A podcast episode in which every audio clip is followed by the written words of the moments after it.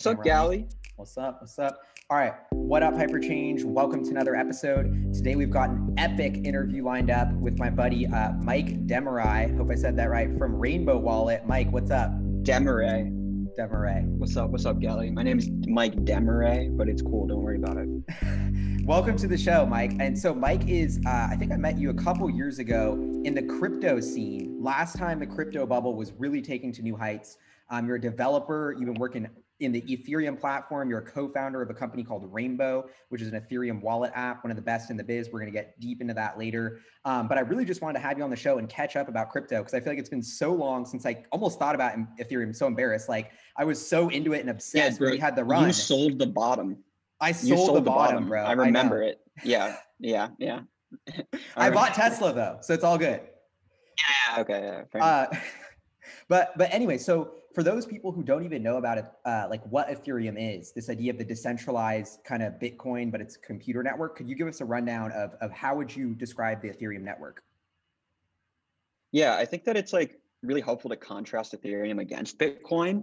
So you can think about Bitcoin, right, as digital gold. I think that most of your followers are pretty familiar with the concept of Bitcoin, right? But in the end, Bitcoin is is kind of it's kind of like a pet rock, right? Like it's kind of like this number, right? It's a really great uh, pet rock that you can like send around, right? Like, and I'm saying that obviously I'm joking, right? It's I love Bitcoin, um, but it's it's actually pretty scoped in its functionality. That's you know one of the pitches for Bitcoin. Um, but what Ethereum is is really more of a platform. So Ethereum is is like truly programmable money. Um, so whereas Bitcoin, um, it, it Bitcoin's uh, expressiveness is very limited when it comes to the types of things that you can do um, with, as far as like actually programming um, the flow of capital, right?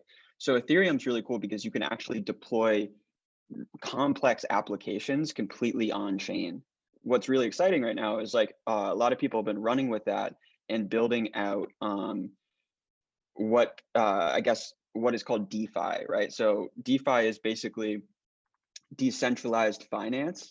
Um, so a lot of the times these different protocols being built on Ethereum resemble um, traditional financial instruments found on like Wall Street. Um, but additionally, like uh, there are a lot of new innovations that basically are taking advantage of um, of the new opportunities of Ethereum, like the platform, um, and creating kinds of new financial instruments that previously didn't exist on Wall Street. Um, it's, yeah, it's really I, it's really awesome. And I want to dive into what you said there about how it's a lot more versatile than Bitcoin because Bitcoin was almost the first crypto thing, and it was a cryptocurrency. And then yeah. I remember, um, I'm for blank on his name, Chris Burniske, I think, who used to work for ARK, wrote the crypto asset book. And then I love that book. And he started describing Ethereum as a crypto asset. And this whole, so Bitcoin's like I almost like a bat. When I think of EV batteries, like you can design a battery to be really good at one thing. Like Bitcoin's almost a cryptocurrency. It's really designed to be easy yeah. money that you so- store digital gold, but it can't do much else. It's simple. And like you said, that's what makes it great at what it is. But Ethereum is this different concept of it's not really a store of value or currency. It's a crypto asset. And the asset that's backing it isn't just a pet rock of nothing. It's actual computing power. Like you can spend your, you can basically like use, spend your Ethereum as gas to process transactions. Mm. Um, I'm, kind of getting ahead of myself, but the deploy other thing contracts, to, deploy contracts and the smart yeah, contracts. So, yeah. That's what I wanted to get to. Maybe you could break down a little of that. Cause that seemed like kind of the breakthrough of what Ethereum's like secret sauces that can let it do so much is this smart contract functionality. Well, so first of all, I want to say like there's huge differences between Bitcoin and Ethereum from I guess like assessing it as an asset. Um, I think that rightfully so, a lot of people look at the monetary policy of Ethereum and are a little bit um, put off by it. I guess like in contrast to Bitcoin, uh, there's there's extreme clarity around um, Bitcoin's monetary policy um, and basically the the reasons why Bitcoin should be valuable. Now for Ethereum, it's a little bit different, and some of it is a little bit speculative. So for example, um, there are a lot of uh, things being done that will uh, likely um, improve the monetary policy of Ethereum. So, for example, uh, there's this uh, proposal um, in Ethereum. Uh, the way that new things are added are through EIPs, uh, Ethereum improvement proposals. so basically, there's this one proposal called EIP 1559, um, and what that does is actually the idea there is to actually um, burn the ether that is used in every transaction. So if you when you're you know if you're paying gas for a transaction, currently that goes entirely to the miner. Um, in this in this uh, proposed uh, uh, system, basically that ether gets burnt.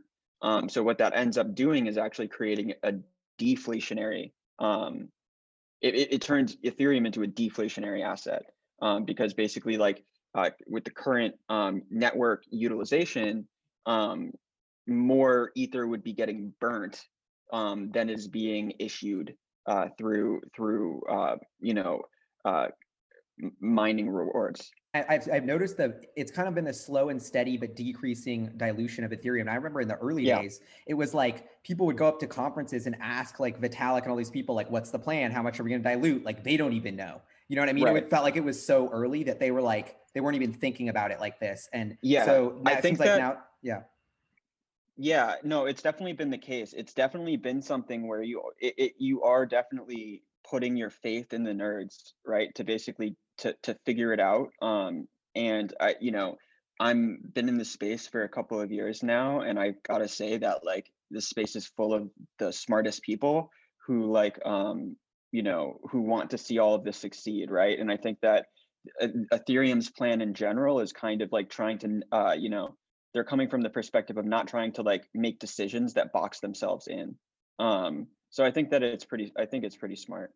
Um, so yeah, wait. You asked me about smart contracts though, and I, I got a little diverted. So yeah, no, that, so yeah, what's up? What do you want to know? So well, the smart contract to me, like you said, programmable. Like the, yeah. the smart contract can it's like a piece of code that's on the blockchain that will get executed autonomously via this decentralized network. And that means yes. you can code it not just to send it to another account, which is what Bitcoin does, but we can like run all these complex applications on Ethereum. So it's a little bit over my head, but I'm kind of curious if you could kind of break this down for us. Yeah, absolutely. So yeah, I mean, um, writing smart contracts contracts is actually pretty simple. The programming language is very accessible to people, especially if they're familiar with languages like JavaScript or Python. Um, so it's really easy to get started. But yeah, you can think about smart contracts as basically um, applications that live on the blockchain. Um, now, uh, so the, Ether- the Ethereum virtual machine is uh, Turing complete. So what that means is you can actually write like you know arbitrarily complex applications that that live on chain, right? So the advantages of this. So one of the big, um, uh, I guess, differences in writing applications for Ethereum versus like any other software is this concept of liveness. So basically the idea is is like when you write a smart contract and you deploy it to the chain, it is always alive. Like it will exist forever. Um, and that that doesn't really that concept doesn't really exist in other types of software development, right? Like basically like it's expected that AWS goes down or like that you're, you know, when you write a smart contract, um, you know, we can get into like the nuances of it later, but basically when you write it and you deploy it, it is, it's there, right? So um, it's done. Uh, so it, it does force developers to kind of, you know, it, it, it puts, uh, you know, a certain responsibility on developers to be extremely, um, you know, uh, conservative and kind of like you know cautious when they're writing their code um, and you might hear about a lot of some of the uh, you know the unfortunate um, you know hacks or exploits that happen in the space and that often comes from overly complex code or like unaudited code stuff like that. Um, but yeah i mean we can get into some of the more exciting like examples of smart contracts but i mean yeah the uh, the, the possibilities are straight up endless um, yeah and i'm so curious of why like why does the world need a decentralized computer that can do this? Like, I'm curious, like you're as a programmer, yeah. you were fascinated by this and like latched onto it, wanted to get involved, thought it was so cool. Like, what gets you so pumped about why this has potential and why the world needs this sort of decentralized smart contract system? Yeah. So, the end of the day, for me, it comes down to permissionlessness, right? So, it's the idea that basically anybody in the world can create an application that that touches value now right? So think about it like basically, um, you know, we can get into the concept of stable coins in a bit, but basically stable coins are um, tokens that are, uh, you know, pegged to a dollar.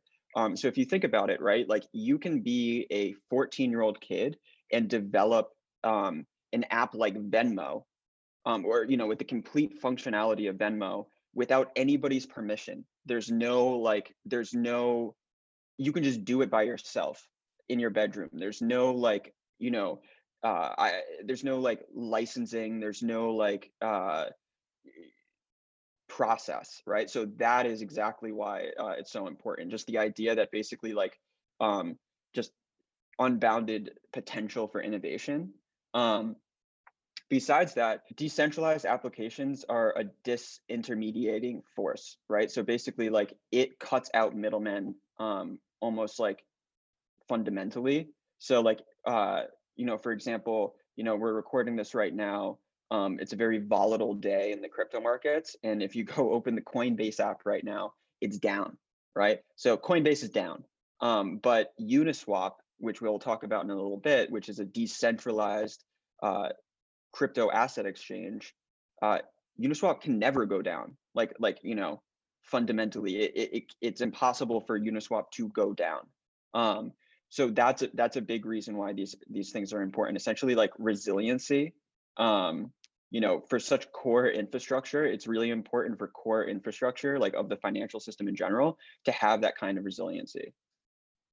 And one of the most interesting projects that comes to mind with the stablecoins is Maker, which I invested a little in and have been yeah. holding. Um, which is this concept of like a stable coin that's backed by a basket of assets, kind of like the US dollar was backed by gold, but the holders would vote on those assets. And it was just such a cool out there idea. And I think even led to Facebook doing Libra, which was kind of their own version of a crypto stablecoin. Um, so I don't know. I, I, see that as still one of the most promising applications on Ethereum, where like leading usage. Back in 2017, 2018, I feel like a lot of the things getting developed on Ethereum were almost like tests or toys. Yeah. Versus Bitcoin that really had like a real world application of moving money. If you're in a third world country with a destable currency, this is already more stable and a really attra- like it, it was gaining real traction, moving billions with a real world application. We had Crypto Kitties, yeah. which I love, like cool games that were working. But I'm curious yeah. now of what what kind of projects really excite you about the Ethereum network these days, and and what have you seen kind of take off since that early wave? Yeah, I mean, um, so yeah, I agree. Back in 2017, a lot of what Ethereum was was really speculative, and there were a lot of like bad projects, things that kind of were like moonshots that kind of were a little bit too ambitious for their time. Um, really, since then though, uh, Ethereum's growth and traction has been totally organic, right? So uh, I had sent you the website. There's two websites to look at. There's cryptofees.info and there's defipulse.com. Both of these, I think, do a really good job of, I guess, um, you know, laying out uh, the current, you know, Ethereum network utilization, right? So, um, yeah, back in the day, you know, Ethereum was used a lot for ICOs, things like CryptoKitties.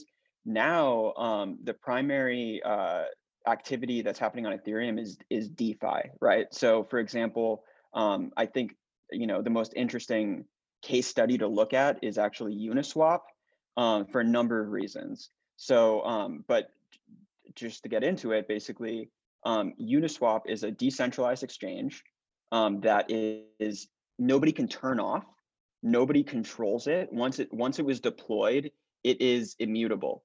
Um, so it's it's essentially like a fixture. It's essentially like a public utility, right?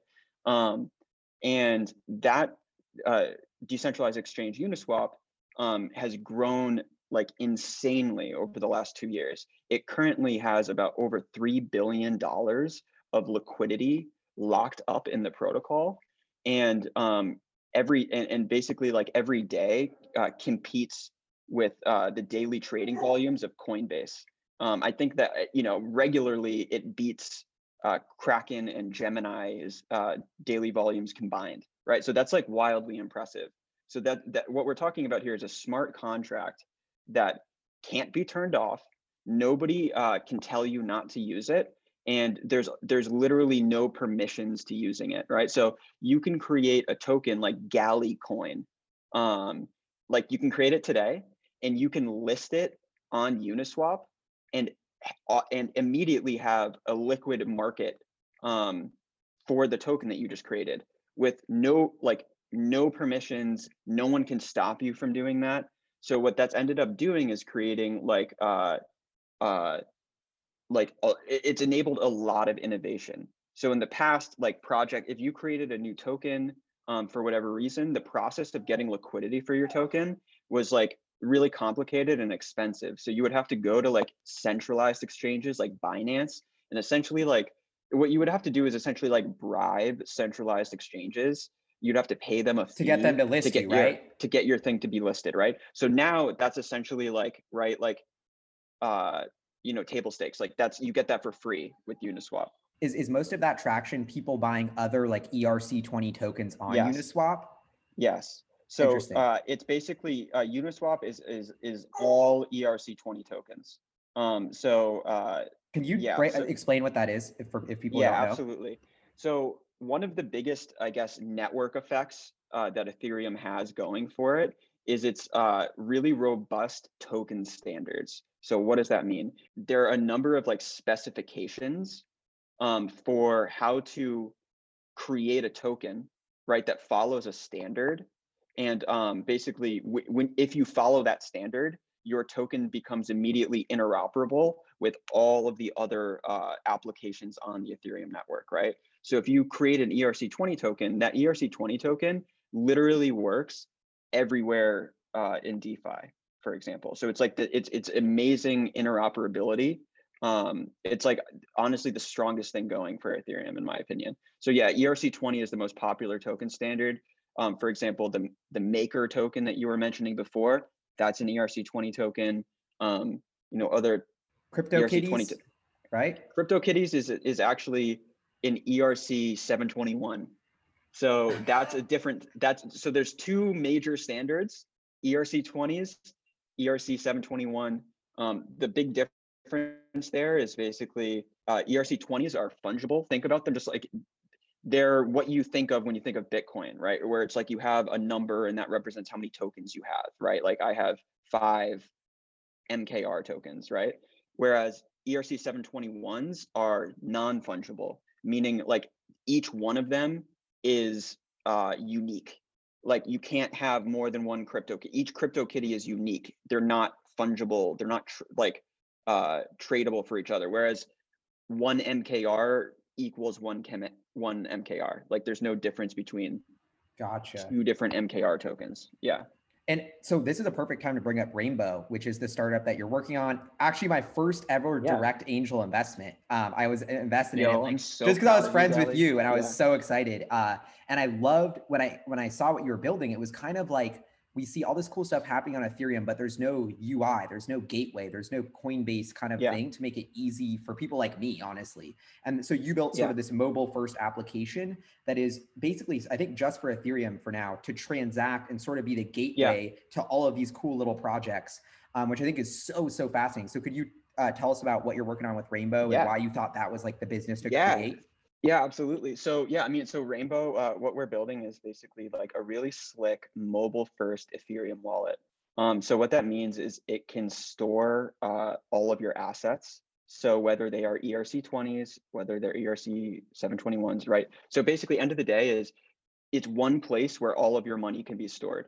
So basically, you you have your tokens, you have your uh, your NFTs, that you have your things like crypto kitties, et cetera. Um, but it also essentially is your uh, really think about it like as your passport um, to DeFi, right? So basically, um, you can open up uh, you know your mobile web browser and go to different DeFi applications, and you can click. Uh, there's a button, uh, you know, and you can like deep link it to. You can connect them to Rainbow, right? So basically, uh, you can connect Rainbow to your favorite DeFi applications and basically just like use them all from your phone. Um, so yeah, I mean, it's really important to us. We think that like uh, mobile is like the most important platform.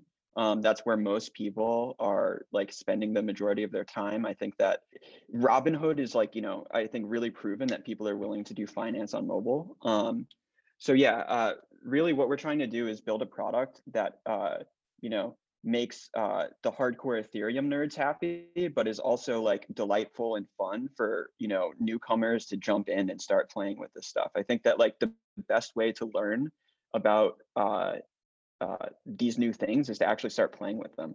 Um, so we're trying, you know, we're really trying to like embrace that, uh, you know, that kind of like you know fun curiosity, right? So the app is kind of like the app is really fun. Yeah. Dude, and it's it's beautifully designed. Like even on Thank your you. uh, normal la- laptop website, you click with the rainbows, and it's yeah. so fun. I spent like ten minutes doing that the first time. I We're all about like, delight. We're dude, it's so you. fun. Yeah. It looks like it's and and that's exactly what was missing. Like I always thought of it as like Coinbase for weird things. Like like if I want to trade a, a, limited edition Fortnite skin in the future, that's going to be traded on Rainbow that lives on yes. Ethereum because that's a digitized asset that I want to own proprietarily, not some IRL asset where I have a digital thing. Like all these digitally native assets, which I see as a booming market with video games and all those yes. digital avatars. Um, and even like another example is this Unisocks thing. Like you told me about Unisocks, yes. which is the f- official merch of yes. Uniswap. And it was like, you're like, this is a $50 token for these socks that you can do. There's only 300 of them. It's the first like, and we've always been scheming on like, what if Supreme dropped a t-shirt on the them. Bitcoin? Yeah. Cause you, we were always like, dude, what if Supreme or like Nike drops their sneaker on the blockchain and we've been scheming that. And then you're like, you call me up one day and you're like, Gally, bro, Uniswap is dropping this thing called Unisocks. They're going to like be the first thing to do this.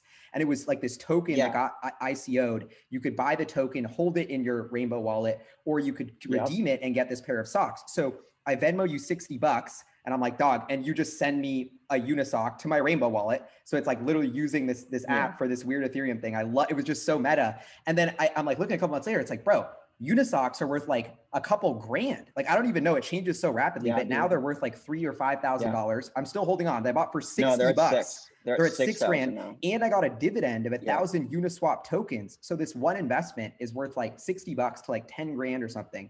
And screw the money though. I don't even care about that. I'm holding. I just feel like this is an incredible piece of history of the block, like smart contract defying this product and making it decentralized and tradable. Like I just to me, this is the most exciting, maybe because I was on the ground floor of it, but like it just hit home so hard of like collectibles, limited edition merch, yeah, Uh, crypto being the blockchain app for that. Like, I don't know. I'm curious if you have any, like, could you just fill us in on Uniswap? Because I know you'll do a better job explaining it yeah. than me, but. I mean, so I'm fascinated by some of these weird assets uh, that are, I guess, like they're almost like experiments happening on Ethereum, right? And to me, that's like one of the reasons that we built Rainbow is that like we wanted to build something that kind of supported whatever you threw at it, right? Whatever new uh, experiment was happening, we wanted to make sure that uh, you had a product that you could actually, uh, you know, uh, uh, uh, use that with, right? So yeah, I mean, so I guess specifically Unisocks, right? Really fascinating concept.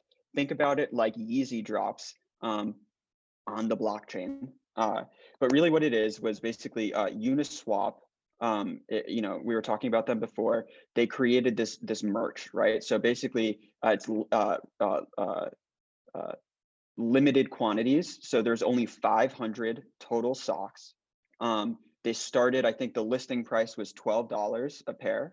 Um, but basically, the way it works is um, the price of Unisocks is on a bonding curve. So what does that mean? So it basically means that uh, that there's a scarce number of unisocks and when um, basically the more buyers there are of unisocks and there are less of them that are like left right like the price basically rises on a curve um, so it's a really interesting mechanism for pricing um, something that is scarce so for example, like perfect for FOMO. That's what I'm thinking. It like inspires FOMO. FOMO. Just per, like you got to get in early and then your FOMO keeps building. Like yeah, I mean, it has it, it definitely has some like interesting like psychological implications like that. But you can also think about it just like as a better, like more equitable way of doing a a, a Yeezy drop, right? So right now, if you put yourself in Yeezy shoes, right, um, basically, they uh, you know anybody producing like like high end limited edition goods, um, the creator of those goods is missing out entirely on the price appreciation of those goods so like you know they sell the shoes for a hundred dollars you know all these resellers uh you know they have bots and they like snipe the you know uh you know the the cheap shoes like when they drop and then they basically like mark them up and like sell them later on, on the on the reseller market right? So um unisocks is, is like a much better system though um than that because a couple of reasons. Like one um basically the creator uh benefits from the price appreciation so instead of like, you know, selling all of your stuff at $12 only to have somebody else profit entirely from the, you know, markup, right? Uh, two, basically, it, it sort of cuts out, uh, at least resellers as like as a business. So basically, like tr- you know, traditionally, like resellers, right, will like custody the shoes. Like they'll they'll buy the shoes, they'll get them shipped to themselves or whatever, right, and then like mail them back out.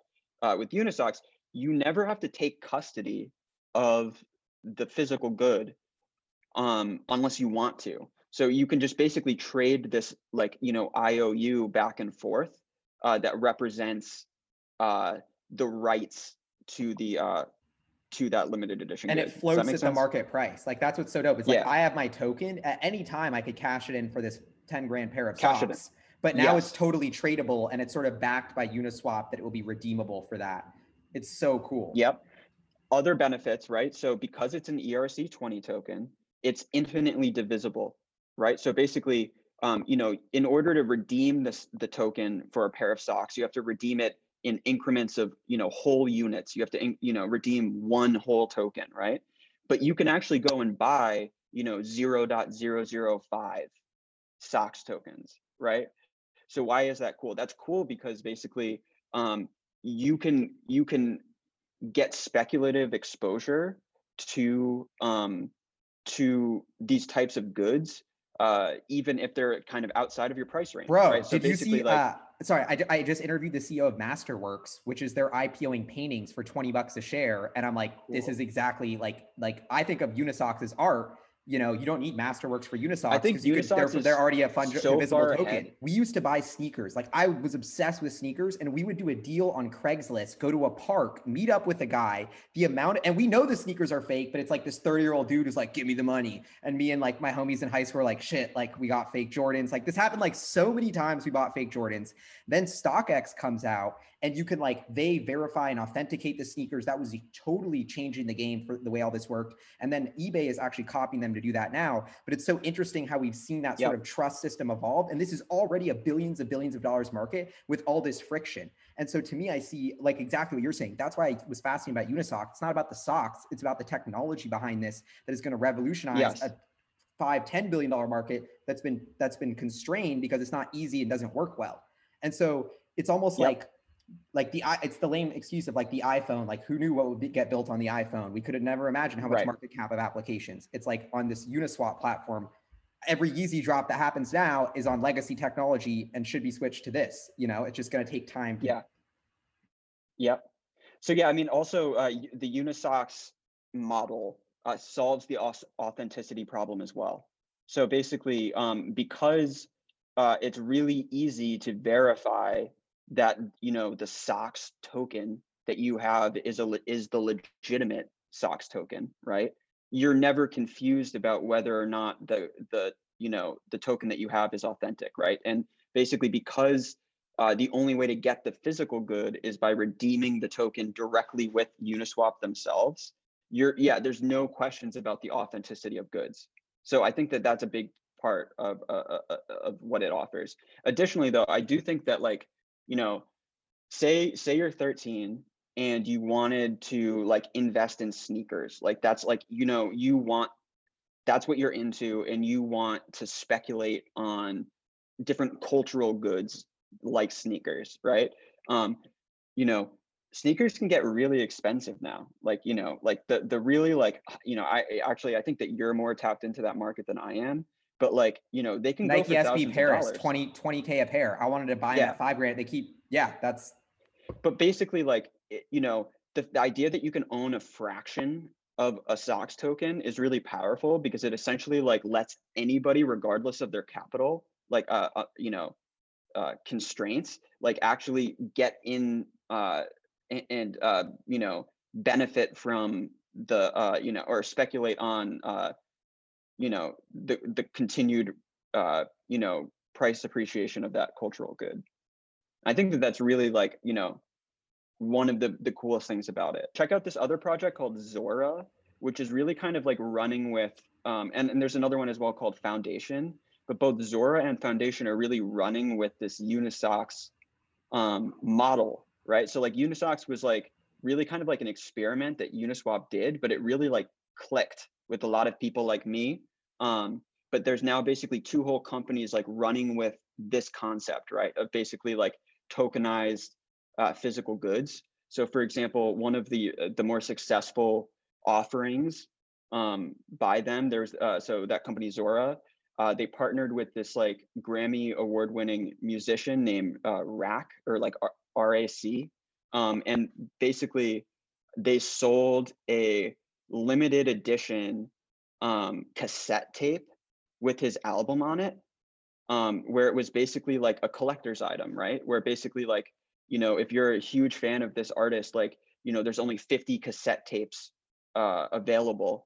Um, and it works exactly the same way as, as Unisocks, where basically you can speculate on the price of that collectible item, but then you can redeem it at any time to actually get the the the physical item and that's like was really successful i forget the exact like the volumes and the price that it's currently at now but um I, i'd say besides unisocks i'm pretty sure that that's like the second most successful um you know experiment in this vein it's really cool you should check it out yeah, that's a great head. I'm definitely going to check it out. And it's so whenever I talk to you, I feel like I'm in the Wild West, just on yes. the early days of something like it's all kind of like wonky and wild and you got to do this rainbow's fixing that but like but it's addictive it just feels like, like we're just so early. And i can see exactly what you're yeah. saying i'm like bro like this is so it just I, I love the fascination and what you said earlier about really smart people. Like you're one of the smartest computer people i know and you're obsessed with this and you're like you're so like I'm that not. curiosity from like these smart engineering community is to me like a leading indicator of how promising and cool this is. Yeah um, I think that that's really valid, to be totally honest. Yeah. And and so, what are your thoughts like about? It's, it's it's really good to bet on nerds.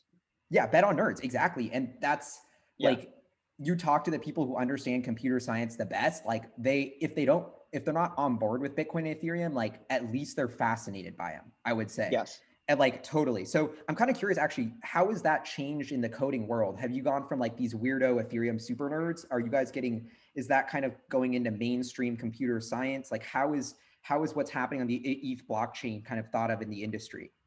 Yeah, honestly, it's still super early. So if any of your listeners are like programmers and they're interested in the space, like there's still extremely few experts, right? So like the reason I took the plunge and and you know went full time in this space was a couple years ago. I realized to myself, you know, this is still early. If I get in now, I can become an expert, right? Like there aren't very many experts, right? Um, but yeah, to answer your question, like it's still extremely early. I would say that um, it has, you know, broadened a little bit outside of like, you know, hardcore nerds. Um, uh, but you know, like it is where the space, the industry is attracting talent from kind of like big tech, right? So it's like some of the more important projects out there, you know, have engineers from you know google and facebook and stuff on their team um, it's attracting a lot of talent from legacy finance as well right? So it's like a lot of really smart people from you know the high frequency trading world for example like that kind of stuff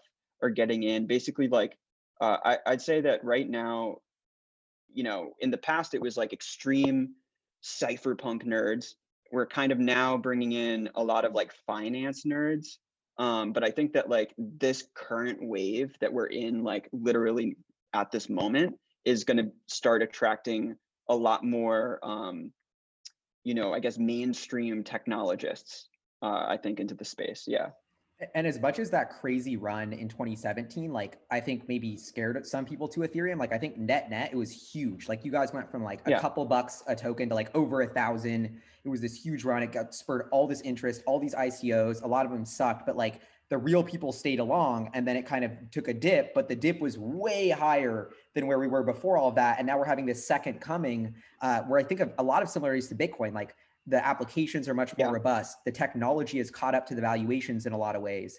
Um, and it seems like, I don't know, a lot of people I got weeded out. emphasize that enough. Yeah. So basically you can think of the 2017 Ethereum price run up, right? As being almost entirely attributable to the ICO mania. The ways ICOs worked was basically they themselves were little smart contracts and the only currency that you could use to buy into those ICOs was Ethereum. So people were just like buying Ethereum so that they could get in on the ICO mania. Um, but I can't emphasize enough basically how um, the space has developed and like literally the vast majority of the space is like real usage. Like there's like there's real hundreds of millions of dollars going through these systems uh, every day. Um, and if you look at that website uh, that I had mentioned before called cryptofees.info, what it does is it basically breaks down the uh, the the the number of fees generated by both different blockchains as well as different like DeFi protocols, right? And it's important to think of so when you think about when you look at that site, right? What you should really be thinking to yourself is, wow, people are willing to pay money to use this, right? So it basically like if you know uh, uh, it's so popular that people are like it's solving such a real problem that uh, these you know Uniswap, for example, do you have it up in front of you? Like you know, I it must be you know two point three billion of, billion? of one day fees. Say that again. 2.275. Oh no, that's a million. That's a million. My bad. Yeah. 2.75 yeah, million. Of day of uh, one day fees though. But, but you think about that annualized, what's huge. that? 700 million in annual revenue. So that so that people like yes. valuing this at billions of dollars. You ask how? How do we value these assets? Okay, throughout the PE ratio, you got to get smart and look at new ways. And I'm looking at okay, if they're generating this much real, revenue, like that's that's this is real money yes, it's, that people are paying. Real economic activity. It's real. It's real economic activity. People are using it because it solves real problems, right? We are way past the like empty vaporware stages of Ethereum, which I think you can really like categorize, uh, you know, characterize 2017 as a lot of like vaporware. Um, what's happening now is like is real. It is it is like it is a real. It it's honestly like the coolest thing that I've ever seen. Um, right, like it's it's more exciting to me than anything that I've ever seen before. And um, it's showing ETH at 11.7 million versus Bitcoin at 4.7 million. What can you break that down yeah. for me? Yeah. So again, like the the growth and traction of Ethereum as you know the you know primary asset settlement layer uh, is real. Certain days like Bitcoin beats it, Ethereum beats Bitcoin, et cetera. But like Ethereum is like regularly competing with Bitcoin in its uh, val you know daily value transferred, right? So um, one of the big reasons why Ethereum network fees are uh, you know are like substantially like you know those crazy high numbers um, is because of uh, the way that people use it as kind of a generic asset settlement layer. So what does that mean? It means uh, primarily a, a, big portion of that comes from stablecoin transactions. There's I forget the exact number, right? But it's got to be close to about fifty billion dollars worth of stablecoins on Ethereum these days. Like you'd have to check. It's got to be. I'm pretty sure it's between 30 and 60 billion dollars of stablecoins on Ethereum. Every time you move some of those stablecoins, it costs a fee.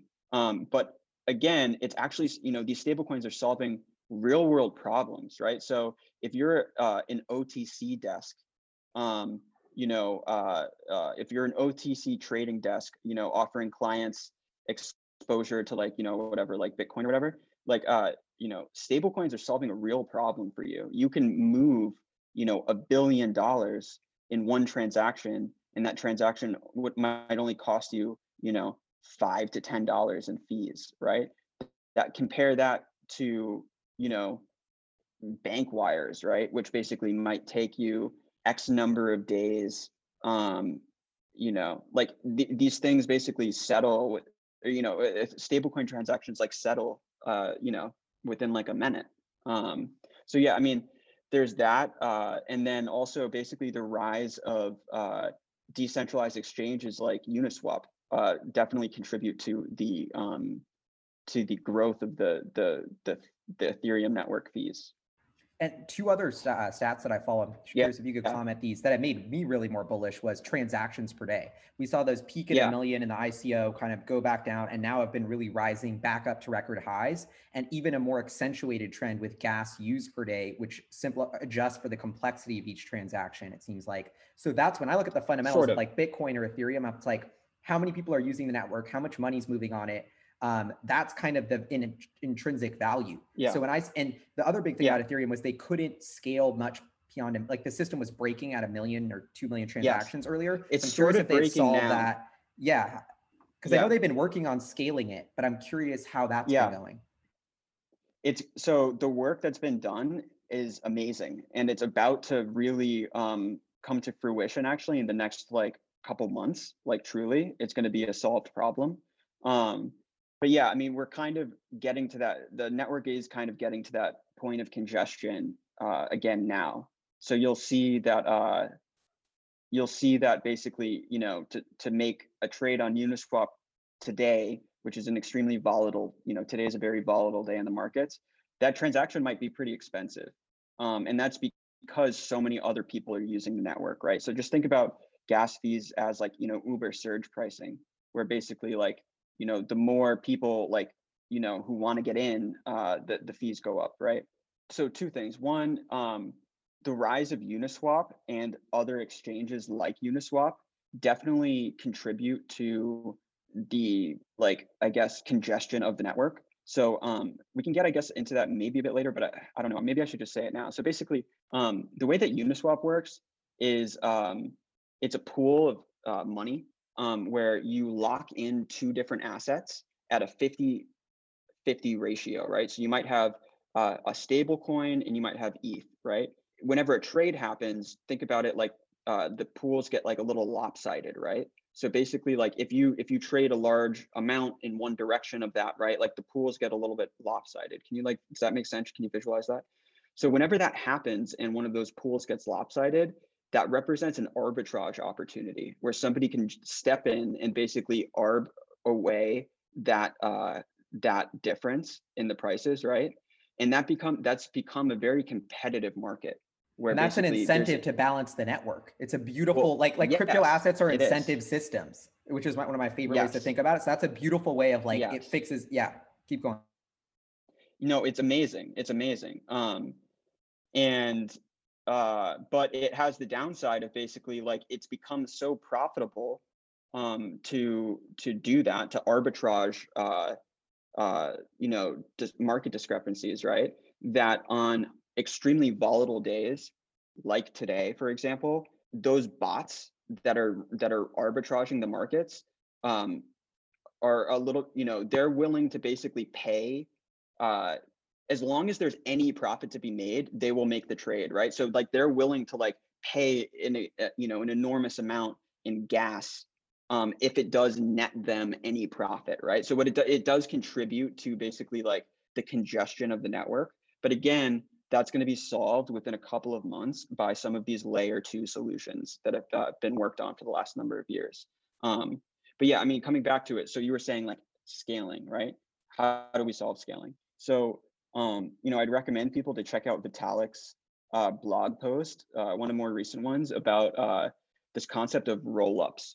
So basically, um, number of different scaling solutions for Ethereum, but the most promising one, as far as I'm concerned, is the solution called Optimism. Um, and what it is is a layer two solution. Do you know what? Are you familiar with the concept of like what a layer two is, or like? Okay, yeah, cool. Yeah. Totally. So like, if you're from you know the Bitcoin world, think about like Lightning Network, right? And like all of the reasons, all the benefits that you might imagine. Like sacrifice Lightning, right? a little so, security for cheaper, faster. That's how we really scale, yeah. kind of. Yeah. So optim- so most of these Ethereum layer twos actually, um, at least the more uh, exciting ones actually don't sacrifice security. Um, there, there's they they do a really great job of essentially giving the same security guarantees that layer one offers. Um, but the okay, so here's the exciting thing about optimism. So with optimism, um, you so if you write a smart contract uh, for Ethereum um, you can actually deploy that same smart contract both on layer one and on optimism without having to make any changes to your code right so basically the big breakthrough with optimism is that it supports um, it's a sent you as a developer you can think of it exactly as ethereum right it does everything that regular ethereum can do why is that important so in the past, other layer two solutions were extremely limited in their functionality. So for example, like, yeah, like you use my layer two solution and it lets you transact at like, you know, a million transactions per second or like whatever, right? But the only thing it can do is trade a token back and forth, back and forth. Like it, you can't act, you know, the functionality was limited. Like it might have only allowed for simple things like transferring tokens back and forth. Whereas the optimism uh, solution uh, essentially lets you do the same robust things that you can do on Ethereum layer one, but in this, you know, more, uh, you know, efficient, faster, cheaper layer two system. So why is that cool? So it's cool because, uh, you know, uh, uh, a lot of these DeFi projects are likely going to be um, adopting optimism.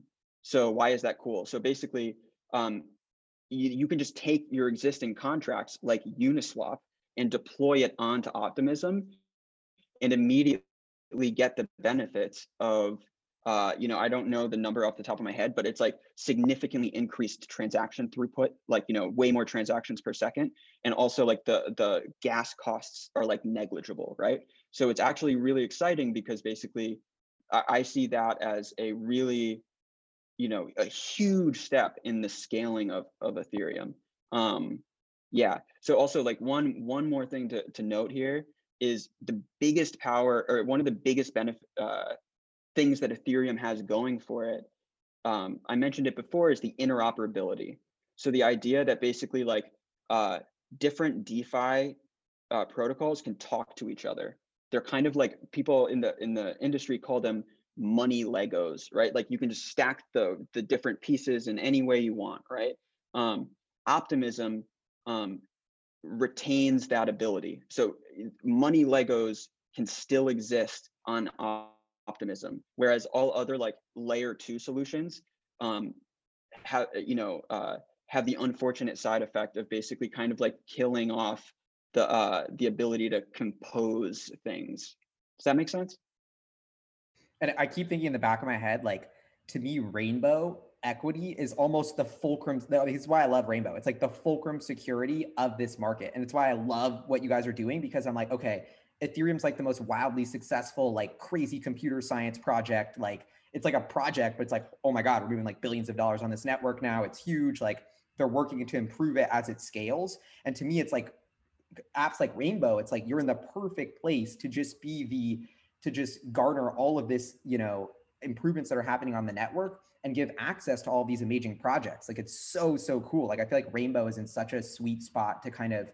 capture all this yeah. innovation that's happening on the on the blockchain. And I'm curious, like on, in that lens, like what's can you give us stats on Rainbow, like users or I know you've done like no marketing and have just been no like you're and I, have been begging you to do this episode for months and you're always like we're not ready like the product's not ready you're one of these ocd perfectionist yeah. product people which i love um, yeah. And almost in that time, as this beta in the wild has gone on, you've seen really promising traction on the app, which I think is so cool. Yeah. So I'm curious if you could tell us about like the traction you're seeing and like what's next for Rainbow. So yeah, I mean, our stats are so right now the product Rainbow is uh, you know publicly available for iOS, and we have an Android beta that is like quickly growing its user base. But we currently have invited I I forget the exact number like you know, le- but like less than a thousand people to the Android beta, but we're going to be opening that up soon to the public.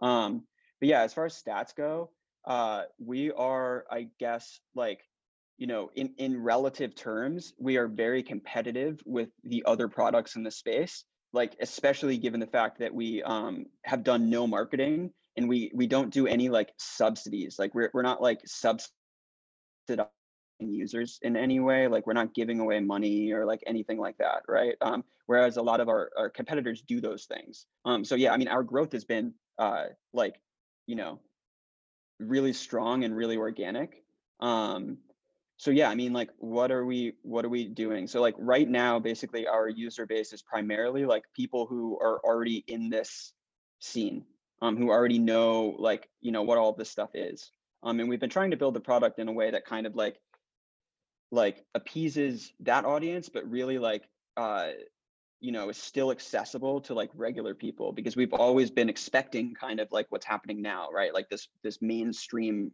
you know awareness of of of crypto again. What we're what we're working on right now is what we're calling the discover screen. Um so basically it's like it's a, it's it's going to be the largest update uh, to rainbow ever.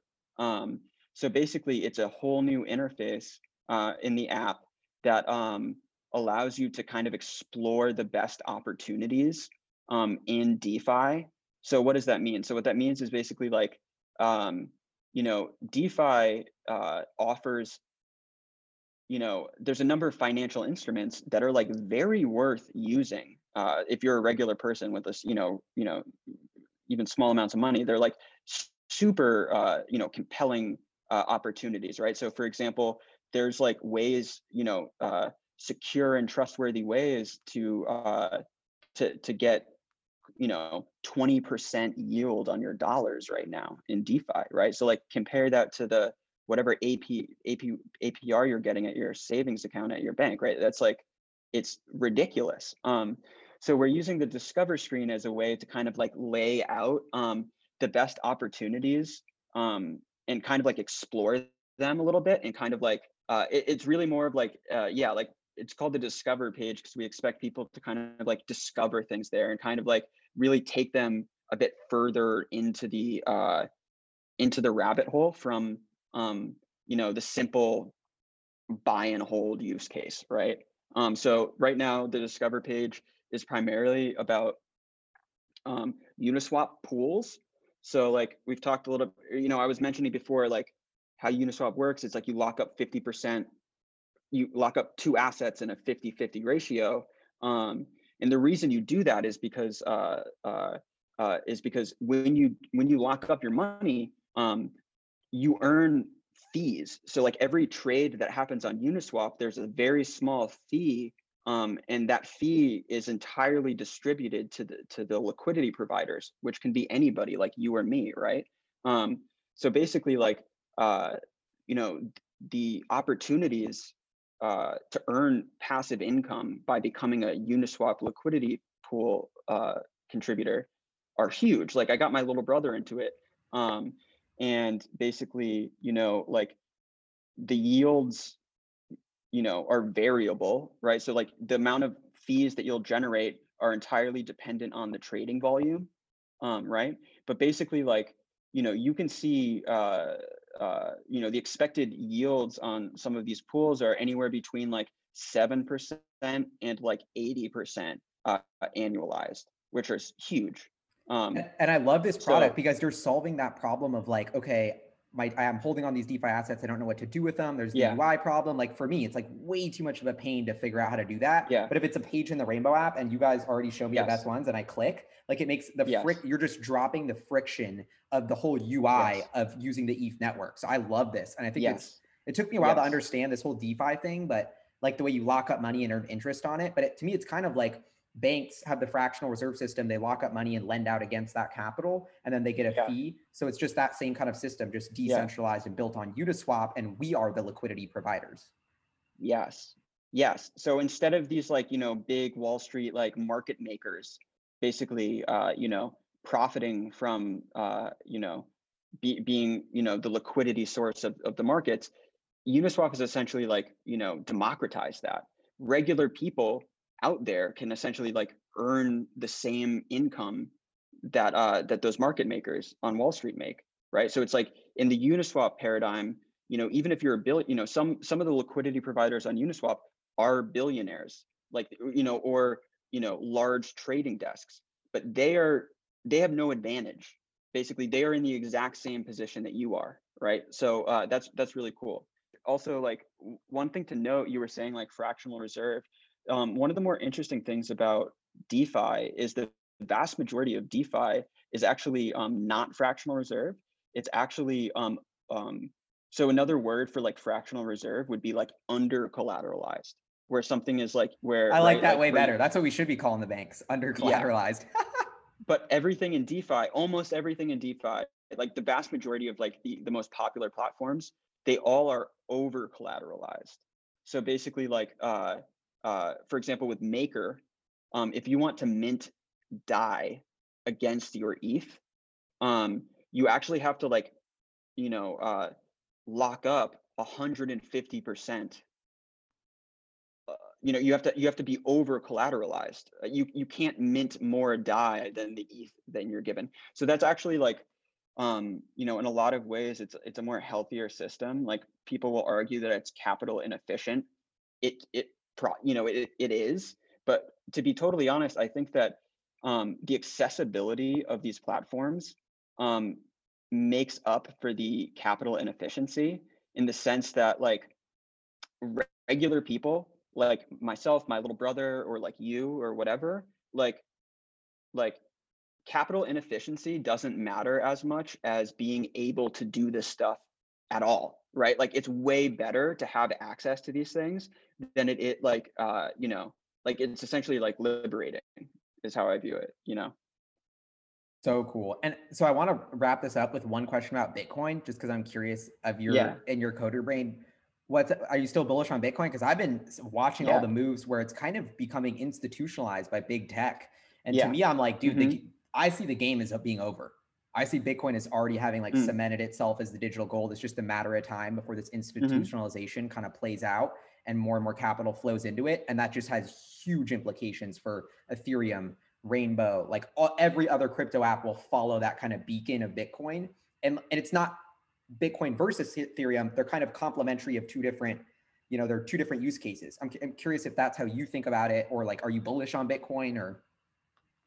yeah, I'm bullish on Bitcoin. I think that like, um, you know, uh, if you're a high net worth individual, um, like Bitcoin is the first, it, it is the most Lindy uh, crypto asset, right? Like it's essentially the like the you know the first one that comes to people's minds. It's by far that has the strongest kind of like network effects around its brand, et cetera. I expect it to continue um, on this like you know run up. I think that um, really um, this whole like crypto bull market um, up until very recently, right? Like up until recently, it's been in you know this bull market's been entirely uh, powered by like the global ultra rich, right? Like it wasn't regular people buying in um, into Bitcoin below 20k. It was these like large institutions. It was these like global, um, you know, high net worth individuals type things. So yeah, I mean, I definitely am bullish on Bitcoin. Um, but I also am very bullish on on the future of Ethereum. Um, so like again, uh, I think that like people really don't know what's happening in the Ethereum world right now, and I think that like it deserves a lot more of a of a spotlight. Um, for example, right now you can stake Ethereum um, and take part in, in, kind of like the genesis of uh, Ethereum 2 2.0. Um, by staking your Ethereum, um, you know, there's some implications of that like you know if you stake your ethereum you can't unstake it for for about two years.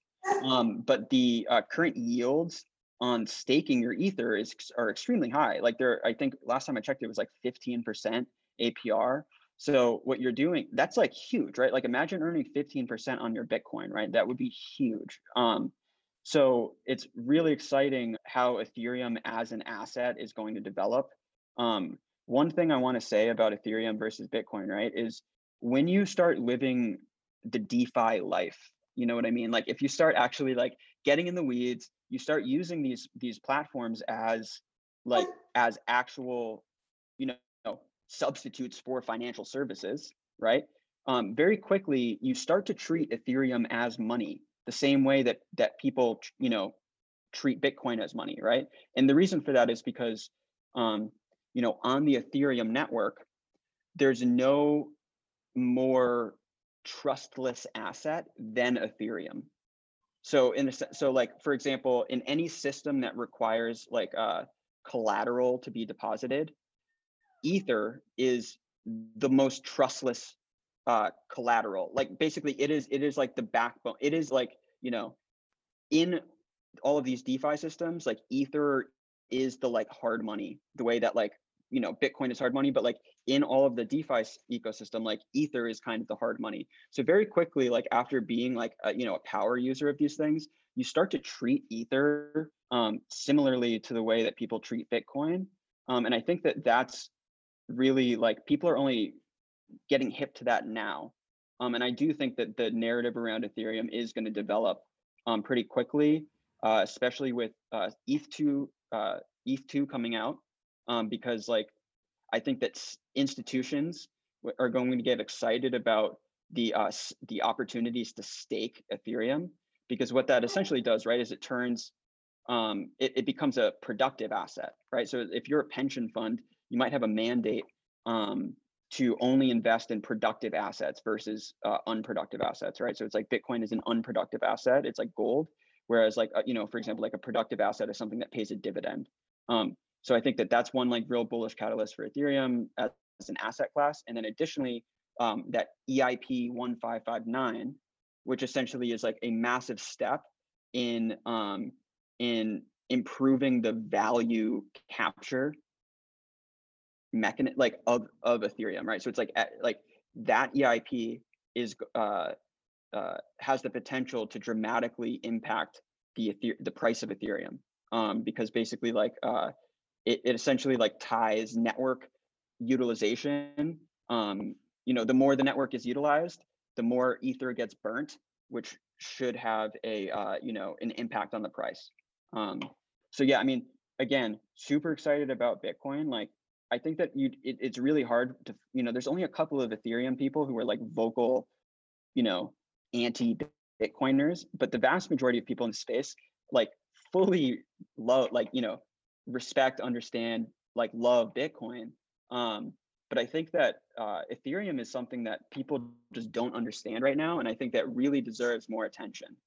Dude, I this last little rant you went on was incredible. And like when I see as my investor brain is okay, the supply concern, the dilution yeah. has been a big concern, going to get alleviated yeah. with this burn thing and as more clarity comes out about it. Thing number 2, yeah. scaling with the level 2 solutions. Like these are optimism. These are huge fundamental improvements to the Ethereum network that are going to cause a lot of these com- concerns to go away and therefore the value will increase if they can successfully pull them off.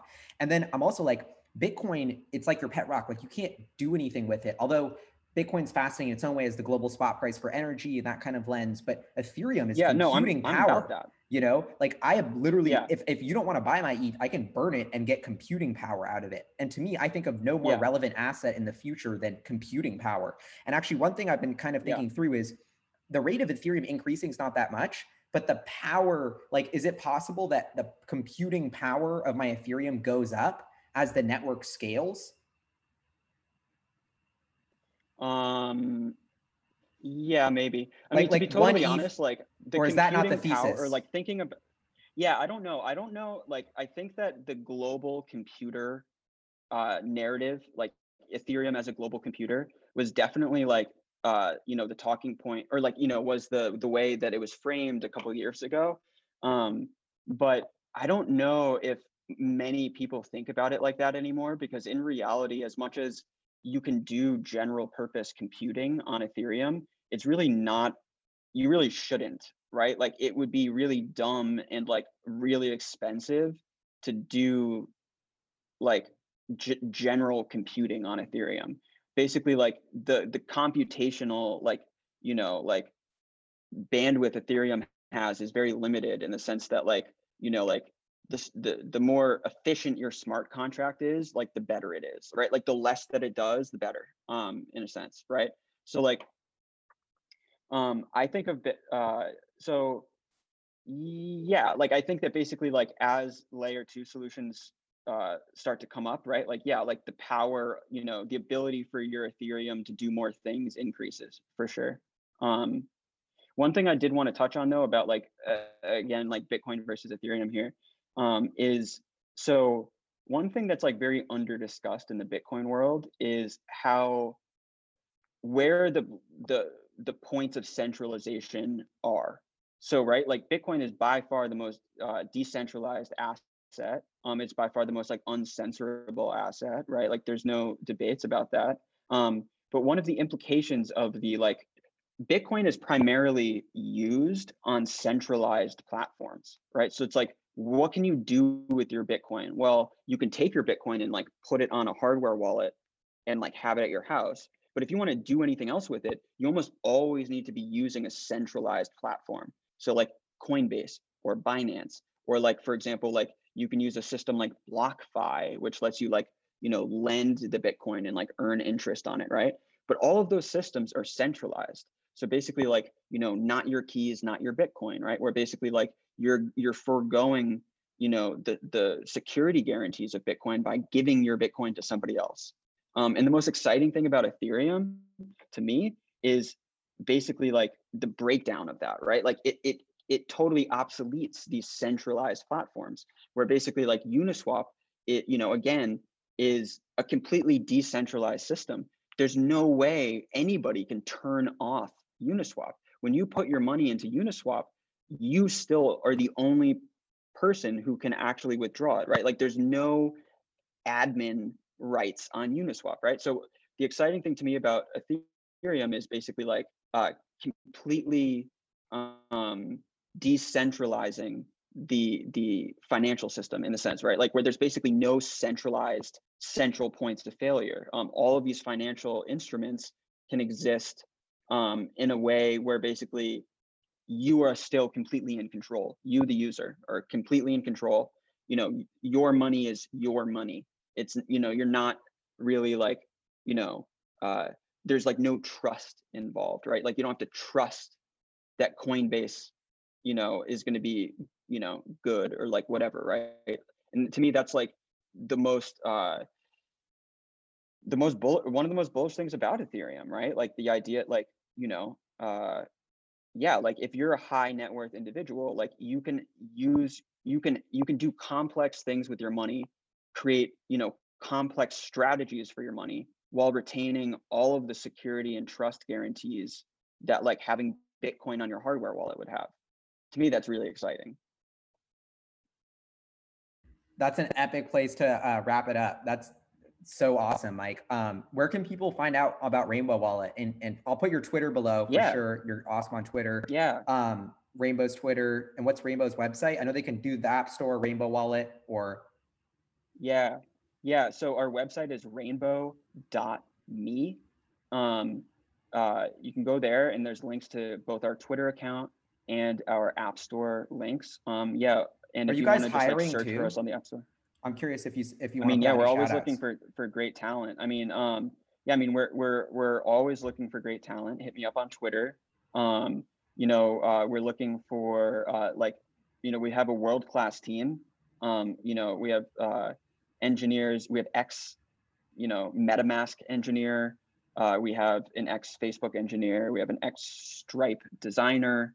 Um, so we're we're really like, you know, we're trying to build a, a world class team um, if you are world class, hit me up. Uh, but yeah, I mean, primarily we're looking for um, uh, JavaScript engineers, Solidity engineers, designers, um, and if you're like a really sick uh, biz dev, like biz dev person, um, hit me up.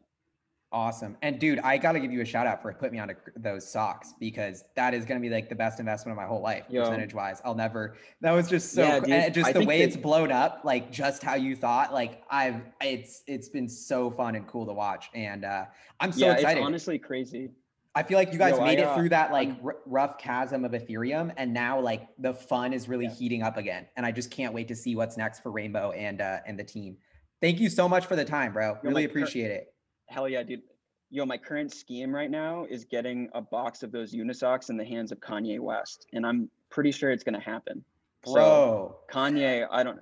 Yo, yeah, I'm convinced that Kanye West, when he is when he sees the Unisocks and understands the Unisocks, that they're gonna blow his mind. Like with like just just like I feel like it's gonna be a creative explosion. Like I think he will totally get it, right? Like like you know, like they're the most exp- yo i don't know if you knew this but unisocks are the most expensive socks in the world by like a factor of four. So i think you know kanye kanye will get it. So i don't know yeah like hopefully uh we get some you know tokenized yeezys pretty soon. Dude i love that moonshot. Well thank you so much mike. Have a dope day. We will talk again soon bro. Peace. Hey hyperchange. Thank you. Love you. Gally i love you Love you too, bro. Rainbow.